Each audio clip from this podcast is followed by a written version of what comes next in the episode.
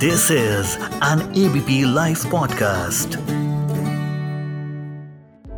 बचपन में बिल्कुल नहीं अच्छी लगती, लेकिन बड़े होने के बाद में समझ में आता है, काश पढ़ लिए होते तो आज तो नासा में होते। हेलो मैं मानसी हूँ आपके साथ एबीपी लाइव पॉडकास्ट पर, लेकर एफ़ अब अगर आपको ये लग रहा है कि आज ये मानसी अचानक से पढ़ाई लिखाई की बातें क्यों कर रही है तो बता दूँ, आज है नेशनल एजुकेशन डे और आज हम बात करेंगे एजुकेशन देन एंड नाउ पर मतलब मतलब जिस कोडिंग को मैंने इलेवन ट्वेल्थ में बेसिक सा सीखा, जिस फिजिक्स केमिस्ट्री को मैंने इलेवेंथ और ट्वेल्थ में सीखा, वो आजकल के बच्चे तो फिफ्थ सिक्स से ही पढ़ रहे हैं। तो बात करते हैं कि आखिर इतने सालों में आज के डेट में एजुकेशन कैसे बदल गई है? आज हमारे साथ में जुड़ेंगे जॉइंट कमिश्नर एकेडमिक्स ऑफ़ केंद्रीय विद्यालय संगठन मिस्टर एन आर मुरली मगर उससे पहले ये जान लीजिए कि आखिर होता क्या है? ये नेशनल एजुकेशन डे और आखिर हम मनाते इसे क्यों हैं? आज हम पूरे देश में राष्ट्रीय शिक्षा दिवस मना रहे हैं। हर साल 11 नवंबर को भारत के पहले शिक्षा मंत्री मौलाना अबुल कलाम आज़ाद की जयंती के उपलक्ष्य में इस दिन को मनाया जाता है। इस दिन शिक्षा के बारे में जागरूकता फैलाने और हर व्यक्ति को साक्षर बनाने के लिए बहुत से प्रोग्राम्स और कैंपेन्स ऑर्गेनाइज किए जाते हैं। 11 सितंबर 2008 को मानव संसाधन विकास मंत्रालय, यानी कि एमएचआरडी ने हर साल 11 नवंबर को राष्ट्रीय शिक्षा दिवस के रूप में मनाने का फैसला किया। मौलाना आज़ाद को मरणोपरांत उन्नीस सौ बानवे में देश के सर्वोच्च नागरिक सम्मान भारत रत्न से सम्मानित किया गया था।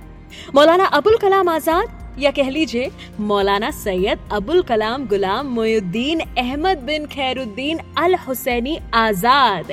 इनका जन्म 11 नवंबर 1888 को हुआ था। मौलाना अबुल कलाम आज़ाद उन्नीस से उन्नीस सौ अट्ठावन तक पंडित जवाहरलाल नेहरू की कैबिनेट में पहले शिक्षा मंत्री थे। मौलाना अबुल कलाम आज़ाद ने देश के आईआईटी और कई प्रमुख संस्थानों की बेहतरी के लिए काम किया। एक कवि, विद्वान, पत्रकार और स्वतंत्रता सेनानी, उन्होंने कई नेताओं के साथ भारत के निर्माण में योगदान किया। लेकिन भारत के लिए उनका सबसे बड़ा योगदान शिक्षा का उपहार रहा है। इस बार राष्ट्रीय शिक्षा दिवस 2022 की थीम है पाठ्यक्रम बदलना और शिक्षा को बदलना। मौलाना अबुल कलाम आज़ाद ने कई शैक्षणिक संस्थानों की स्थापना की। जैसे कि अगर मैं नाम लूँ तो आप तुरंत पहचान जाएँगे। विश्वविद्यालय अनुदान आयोग यानी कि यूजीसी अखिल भारतीय तकनीकी शिक्षा परिषद यानी कि ए माध्यमिक शिक्षा आयोग और उनके कार्यकाल में जामिया मिलिया इस्लामिया और उन्नीस सौ इक्यावन में पहला भारतीय प्रौद्योगिकी संस्थान, यानी कि आईआईटी खड़गपुर जैसे संस्थानों की स्थापना की गई। वो भारतीय सांस्कृतिक संबंध परिषद, यानी कि आईसीसीआर साहित्य अकादमी, ललित कला अकादमी, संगीत नाटक अकादमी और वैज्ञानिक और औद्योगिक अनुसंधान परिषद की स्थापना में भी शामिल थे। चलिए अब बात करते हैं बदलते हालातों के बारे में कि हमारी एजुकेशन, भारत में शिक्षा, इसकी क्वालिटी कैसे बदली है। आज हालात बदल गए हैं। 2021 के आंकड़ों के मुताबिक साक्षरता सतहत्तर दशमलव सात परसेंट हो गई। पुरुषों में ये चौरासी दशमलव सात परसेंट तो महिलाओं में साक्षरता सत्तर दशमलव तीन परसेंट हो गई है। देश में शिक्षा पर कितना काम हुआ है, इसका अंदाज़ा इस बात से लगाया जा सकता है कि देश में कितने स्कूल हैं। आज़ादी के वक्त देश में सिर्फ़ डेढ़ लाख स्कूल थे। आज देश में स्कूलों की संख्या बढ़कर 15 लाख से ज़्यादा हो गई है। इन स्कूलों में करीब 24 करोड़ छात्र पढ़ते हैं। स्कूली शिक्षा में सरकार और निजी क्षेत्र ने भी बहुत निवेश किया है। हालाँकि इन दिनों कई कारणों से सरकारी स्कूलों में पढ़ाई की स्थिति ज़्यादा अच्छी नहीं है। हायर एजुकेशन में रिसर्च और डेवलपमेंट के रास्ते खोले गए हैं। सरकार जानती थी कि हायर एजुकेशन पर फोकस किए बिना ज्ञान विज्ञान के क्षेत्र में झंडे नहीं गाड़े जा सकते। इस पर भी काफ़ी काम हुआ है। आपको बता दूँ कि आज़ादी के वक्त देश में सिर्फ़ 20 यूनिवर्सिटीज और 404 कॉलेज थे। आज देश में एक यूनिवर्सिटीज और बयालीस डिग्री कॉलेजेस हैं। 1948 में देश में सिर्फ़ 30 मेडिकल कॉलेजेस थे और आज आज 541 मेडिकल कॉलेजेस हैं। आज़ादी के वक्त देश में 36 इंजीनियरिंग कॉलेजेस थे, जिनमें सालाना सिर्फ़ ढाई हज़ार छात्रों को दाखिला मिलता था और आज देश में ढाई हज़ार इंजीनियरिंग कॉलेजेस हैं। 1400 पॉलिटेक्निकल और 200 प्लानिंग और आर्किटेक्चर कॉलेजेस हैं। यानी करीब 4100 इंजीनियरिंग कॉलेजेस और यूनिवर्सिटीज हैं। हालाँकि यहाँ गिनती के हिसाब से निजी कॉलेजों की संख्या ज़्यादा है। आज देश में तेईस आई आई टीज बीस आई आई एम और पच्चीस एम्स है। तो ये तो बात हुई कॉलेजेस की। रही बात स्कूल एजुकेशन की तो चलिए बात करते हैं जॉइंट कमिश्नर ऑफ़ केंद्रीय विद्यालय संगठन अकेडमिक्स एन आर मुरली से कि आखिर किस तरह स्कूल में एजुकेशन सिस्टम बदला है। Thank you so much sir हमारे साथ जुड़ने के लिए। सबसे पहले तो आपसे यही पूछूँगी कि जैसे जो सब्जेक्ट्स हम अपने समय में इलेवन ट्वेल्थ में पढ़ रहे थे लाइक फिजिक्स केमिस्ट्री कोडिंग अब तो सिक्स फिफ्थ क्लास से ही हम बच्चों को ये भारी भरकम सब्जेक्ट्स पढ़ते हुए देखते हैं। तो स्कूलिंग नाउ वर्सेस देन पे बात करना चाहूँगी। एजुकेशन कितनी चेंज हो गई है? एजुकेशनल रिफॉर्म्स क्या आए हैं? एजुकेशन सिस्टम कितना बदल गया है? आ, काफ़ी ज़्यादा बदलाव का ज़रूरत है बट उसमें उतना दूर तक तो बदलाव अभी तक नहीं आया है। अभी का प्रेजेंट पॉलिसी है वो उस बदलाव के तरफ़ सिस्टम को ले जाने के लिए ये एक महत्वपूर्ण प्रयास कर रही है।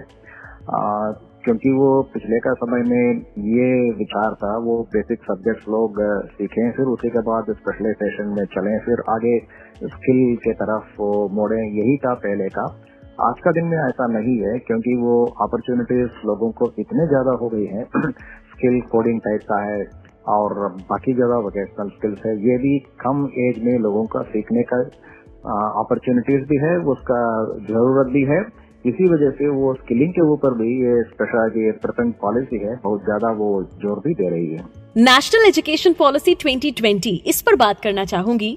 ये क्या है, ये तो हमें पता है, लेकिन इसके इम्प्लीमेंटेशन से क्या बेहतर हुआ है एजुकेशन सिस्टम इनकी इम्प्लीमेंटेशन अभी शुरू हुई है, ये बेटर होने लगा है। ये ज़रूर इसका वो असर है, कुछ दिनों में लोगों को देखने के लिए मिलेगा, क्योंकि इसके सबसे महत्वपूर्ण बात है क्लासरूम में ट्रांसैक्शन का वो क्या डिसीज़न लेना है, कैसे करना है, कौन सी मेथड में पढ़ाना है, ये सब टीचर को लेने के लिए, ये अधिकार देने के लिए बात कर रही है। उसी तरफ़ ज़्यादातर एजुकेशन सिस्टम्स भी मूव कर रहा है। और टीचर्स अपनी ज़िम्मेदारी महसूस करते हुए जो अपना क्लास के लिए उचित रहेगा, उसी माध्यम से वो पढ़ाई करेंगे। ये तो निश्चय है निश्चय है वो बच्चों का वो विकास तो होना ही है। इस बार की थीम है पाठ्यक्रम बदलना, शिक्षा को बदलना। अगर मैं आपसे पर्सनली पूछूँ कि एक आइडियल एजुकेशनल पॉलिसी या शिक्षा नीति क्या होगी तो आप इस पर क्या कहना चाहेंगे?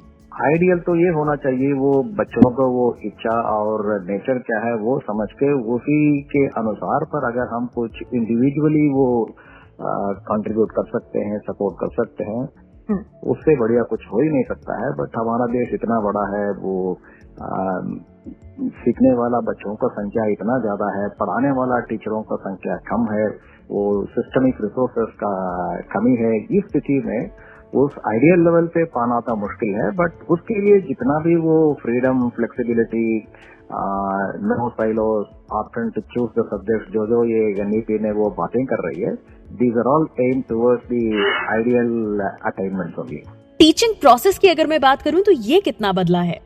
uh, हम तो हम बाकी के बारे में मैं ज़्यादा बात नहीं कर सकता हूँ। हमारा हम्म। केंद्रीय विद्यालय में हम एक्सपीरियंशियल लर्निंग के तरफ़ अपना पढ़ाई को डाइवर्ट करने या फोकस करने के लिए शुरू कर चुके हैं स्पेशली लोअर क्लासेस में क्लासेस वन टू फाइव ज़्यादातर play based activity based toy based इसी माध्यम से पढ़ाई चल रही है। हम बच्चों का वो इन्वॉल्वमेंट बड़ा हुआ है, वो तो हमें देखने के लिए मिल रहा है। और आगे का लर्निंग ये कैसे इसी से वो बेनिफिशियल हो रहा है, वो देखने में तो समय लगेगा, वो तो तुरंत तो बता नहीं सकते हैं बट जिस ढंग से हमारा वो बातचीत को या सवाल को बच्चे लोग जवाब दे रहे हैं, उसी से ये स्पष्ट हो रहा है yes they are able to think they are able to express they are able to respond बहुत कुछ बदला है, लेकिन बहुत कुछ बदलना बाकी भी है। आपके हिसाब से अभी और क्या होना बाकी है इंडिया के एजुकेशन सिस्टम को और बेहतर बनाने के लिए? जितना भी वो प्रपोज चेंजेस है जो एक्सपेरिमेंटल um, तरीके से ये का जगह पे वो शुरू हुए हैं उसी को ब्रॉड बेस करके लेके जाना है। और टीचर्स को भी अपना वो कन्वेंशनल टेक्स्ट फोकस अप्रोच से वो हटा करके वो एक्टिविटी बेस्ड एक्सपीरियंशियल लर्निंग की तरफ़ लेके जाना है। उसी का प्रयास सारा एजुकेशनल सिस्टम कर रही है स्टेट गवर्नमेंट कर रही है हम भी विद्यालय संगठन में वही कर रहे हैं। जिस तरह से अब ऑनलाइन क्लासेस का दौर जो है लगातार बढ़ता जा रहा है। आप क्या प्रेफर करते हैं? ऑनलाइन क्लासेस या ऑफलाइन क्लासेस क्योंकि मेरा समय पे तो वो कंप्यूटर भी था नहीं जब मैं विद्यार्थी रहा। हम्म। अभी तो पूरा हर फ़ील्ड में कंप्यूटर आ गए हैं डिजिटली वेल कनेक्टेड है अभी फाइव जी भी आने वाला है। ये सब तो है it is resource available for people to tap it and मेरा ओपिनियन है लोगों को इस रिसोर्स को टैप करना ही करना है। बट देन ये ऑनलाइन रिसोर्स वगैरह है जो सोशल डेवलपमेंट और इमोशनल वेलबींग के लिए कितना वो सपोर्टिव रहेगा that's a question for people to wait and see उसके लिए तो फेस टू फेस जो आपने सामने बच्चे टीचर के साथ बैठ के एल्डर्स के साथ बैठ के वो बातचीत करते हैं इंटरेक्ट करते हैं उसी में ही मेरे अंडरस्टैंडिंग में हो सकता है। Thank you so much sir हमारे साथ जुड़ने के लिए एबीपी लाइव पॉडकास्ट पर अगले हफ़्ते फिर मिलूँगी। एक नए टॉपिक के साथ, जिस पर डिटेल में अपनी चर्चा करेंगे, अपनी ढेर सारी बातचीत करेंगे। तब तक के लिए, सुनते रहिए एबीपी लाइव पॉडकास्ट इस ऑडियो को प्रोड्यूस किया है ललित ने। मैं मानसी हूँ आपके साथ।